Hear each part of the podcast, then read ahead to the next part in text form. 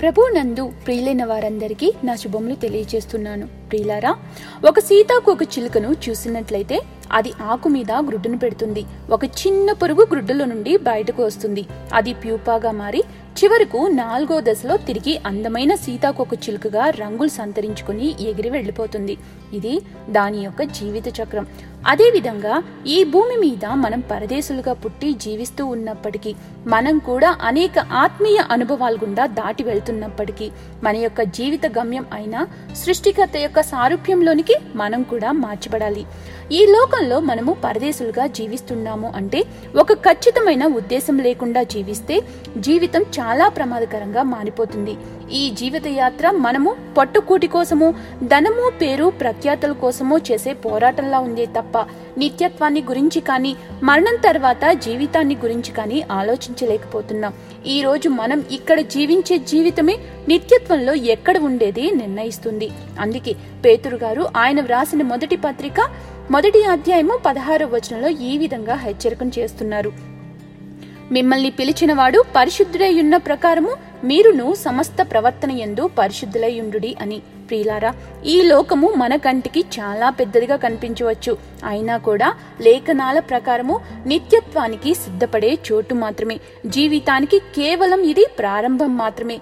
ఈ లోకం దాటాక పరలోకంలోనో నిత్య నరకంలోనో ఉండబోతూ ఉన్నాం మనం. అందువల్ల క్రీస్తు వలె మనమందరము పరిశుద్ధమైన జీవితాన్ని జీవించాల్సి ఉంది. పరిశుద్ధత అనేది క్రీస్తు మార్గం కాదు కానీ క్రీస్తే పరిశుద్ధతకు మార్గం. ప్రభువారి యొక్క పరిశుద్ధతలో ఎటువంటి మచ్చ మనకు కానరాదు. ఆయనలో ఎటువంటి కల్మషము లేదు. ఆయన ఏ పాపము చేయలేదు. ఆయన ఒక సంపూర్ణమైన పరిశుద్ధుడు. మత్తైసు వార్త ఐదవ అధ్యాయము నలభై ఎనిమిదో వచనంలో ఈ విధంగా ఉంటుంది.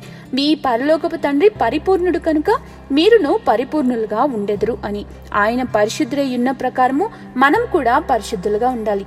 చూడండి మన పిల్లలకి మనం శుభ్రంగా ఉండే బట్టలే కదా వేస్తాం. వెంటనే ఏం చెప్తాం? మురికి చేసుకోవద్దు అని అంటాం. లేదంటే మట్టిలోకి వెళ్ళి ఆడుకోవద్దు అనే కదా చెప్తాం.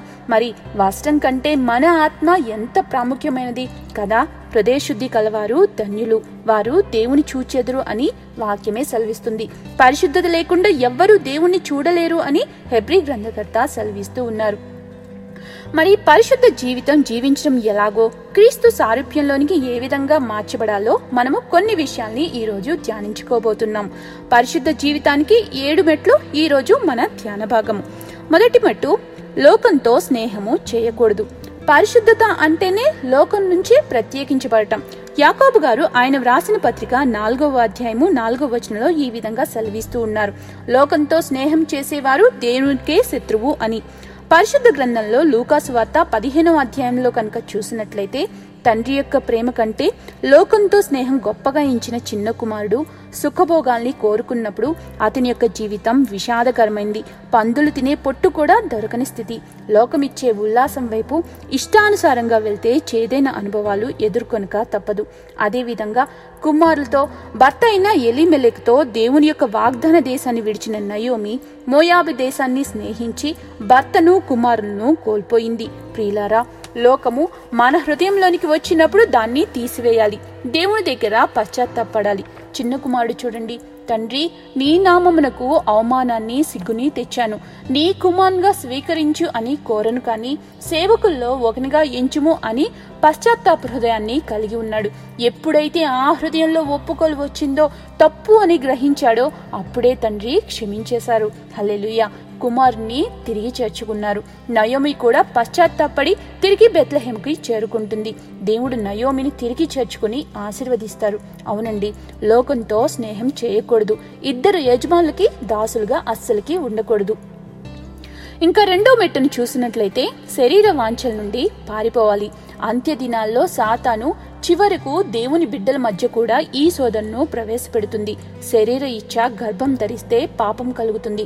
శరీరంలో సంతోషిస్తున్నప్పటికీ అది మానని వేదనను మిగుల్చుతుంది. శరీరం చనిపోయినా మన పాపము మనల్ని అగ్నిగుండానికి ఈడ్చుకొని తీసుకుని వెళ్తుంది. ఇలాంటి శోధనకు గురై పతనమైన ఒక వ్యక్తి మరియు పారిపోయి తప్పించుకున్న మరొక వ్యక్తిని గురించి ఈరోజు మనము ధ్యానం చేద్దాం. మొదటిగా పతనమైన వాడు సూర్యుడిలా ప్రకాశించు అనే అర్థాన్ని కలిగిన పేరు కలిగిన సంసోను.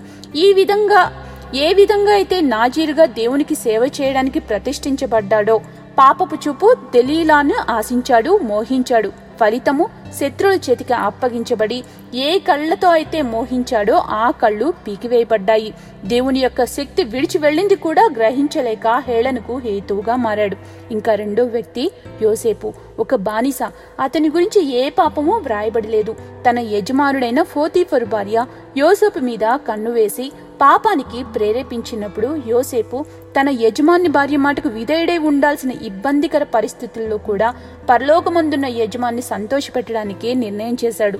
నేనిట్లు ఇంత ఘోర పాపము దేవునికి విరుద్ధంగా చేస్తాను అని అక్కడి నుండి తప్పించుకొని పారిపోతాడు. యోసేపుకి అప్పుడు ధర్మశాస్త్రం లేదు. మరి దేవుని వాక్యం కూడా తెలియదు. పరిస్థితులన్నీ అనుకూలంగా ఉన్నప్పటికీ పాపభోగాల్ని అనుభవించడానికి హృదయాన్ని అనుమతించలేదు. నమ్మక పాత్రుడిగా జీవించాడు. కానీ సంసోని దేవుణ్ణి ఎరిగి పాపంలో పడి పతనమైపోయాడు. అయితే ఇక్కడ ఒక ప్రశ్నను వేసుకుందాం. రక్షింపబడ్డ వ్యక్తి పాపంలో పడితే అతని యొక్క రక్షణ పోతుందా అని. హెబ్రీ గ్రంథకర్త ఐదవ అధ్యాయము పదో వచనంలో ఇలాగ సెలవిస్తున్నారు. మనం పొందుకున్నది నిత్య రక్షణ అని. హల్లెలూయ. విశ్వాసి కాలు జారి పాపంలో కనుక పడితే దేవునితో తనుకున్న సహవాసం పోతుంది. ఆత్మ దుఃఖిస్తుంది. రక్షణ ఆనందం పోతుంది. ప్రార్థనకు అడ్డం. ఎదుగుదలను కోల్పోతాము. అనేకులకు హాస్యాస్పదంగా మారుతాము. అయితే పశ్చాత్తాపము తిరిగి క్షమాపణను తీసుకొని వస్తుంది.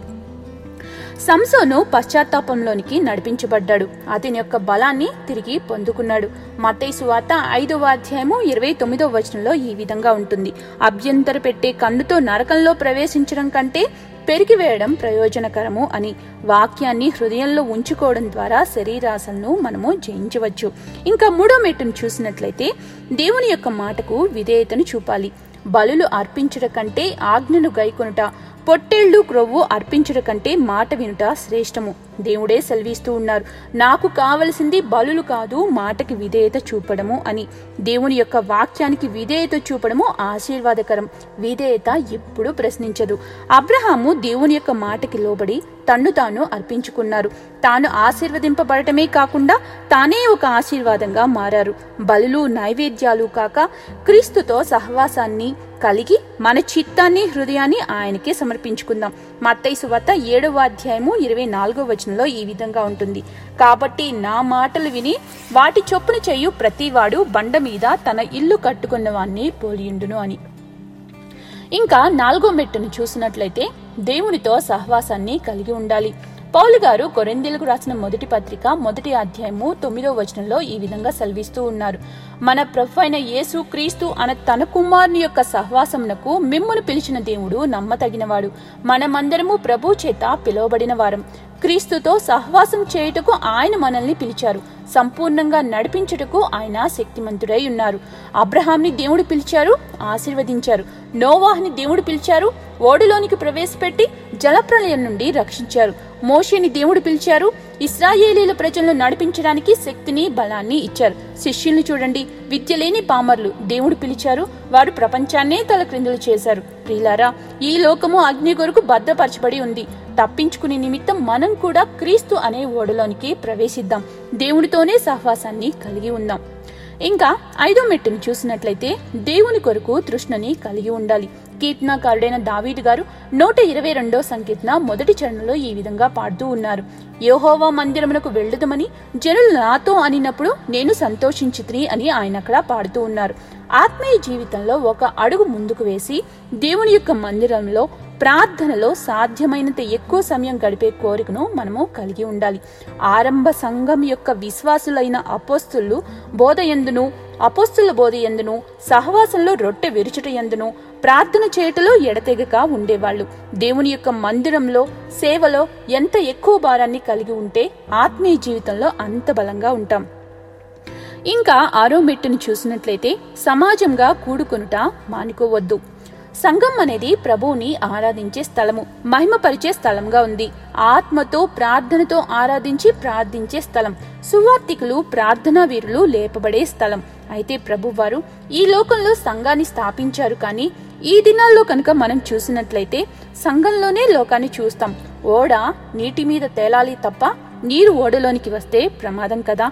సంఘం అనేది క్రీస్తు యొక్క వధువు ఎఫ్ఎస్సీలకు రాసిన పత్రిక ఐదవ అధ్యాయము ఇరవై రెండవ వచనం. సంఘము దేవుని యొక్క కుటుంబము. తిమోతికి వ్రాసిన మొదటి పత్రిక మూడవ అధ్యాయము పదిహేనవ వచనం. సంఘము సత్యానికి స్తంభము మరియు ఆధారం. సంఘానికి శిరస్సు క్రీస్తువారు. మత్తైసు వార్త పదహారవ అధ్యాయము పద్దెనిమిదవ వచనంలో పేతురుతో ఒక మాటను సెలవిస్తారు ప్రభువారు. బండ మీద నా సంఘాన్ని కట్టదు అని ఆయన అక్కడ సెలవిస్తారు. కాబట్టి ప్రియులారా ఆరాధనలో క్రమ పద్ధతిలో పాల్గొని భక్తితో దేవుని స్థుతించి ఆరాధించి ప్రార్థించి దేవుని యొక్క ఆశీర్వాదాన్ని మనందరం పొందుకుందాం. ఇంకా ఏడో మెట్టును చూసినట్లయితే అన్నిటికంటే మరి ముఖ్యమైనది ప్రార్థన.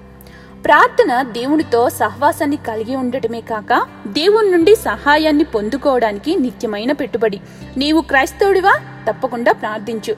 జాన్ వెస్లీ గారు ప్రార్థనతో ఇంగ్లాండ్ దేశాన్ని తలక్రిందులు చేశారు. ప్రభు అనేక రాత్రులు మెలకుతో ప్రార్థించి తండ్రి యొక్క సహవాసంలోను గడిపిన విధానము మనకందరికీ మాదిరి. ప్రార్థన విశ్వాసికి హృదయ స్పందన వంటిది. ప్రార్థిస్తే దేవుని యొక్క ప్రసన్నతలో మనము నిలిచి ఉంటాము. ధనధాన్యాలు ఆస్తిపాస్తులు కోల్పోయినా పర్వాలేదండి. దేవుని యొక్క ప్రసన్నత మాత్రం ఎప్పుడూ కోల్పోకూడదు. ఏలియా ప్రార్థన తక్షణం దేవుడు అంగీకరించారు. సిలువలో దొంగ చేసిన ప్రార్థన ఆది దినమే పరదేశికి కొనిపోబడ్డాడు. దానియలు దానియలు యొక్క ప్రార్థన సింహాల నోరునే మోయించింది. ప్రార్థించి ప్రకృతిని శాసించారు భక్తులు.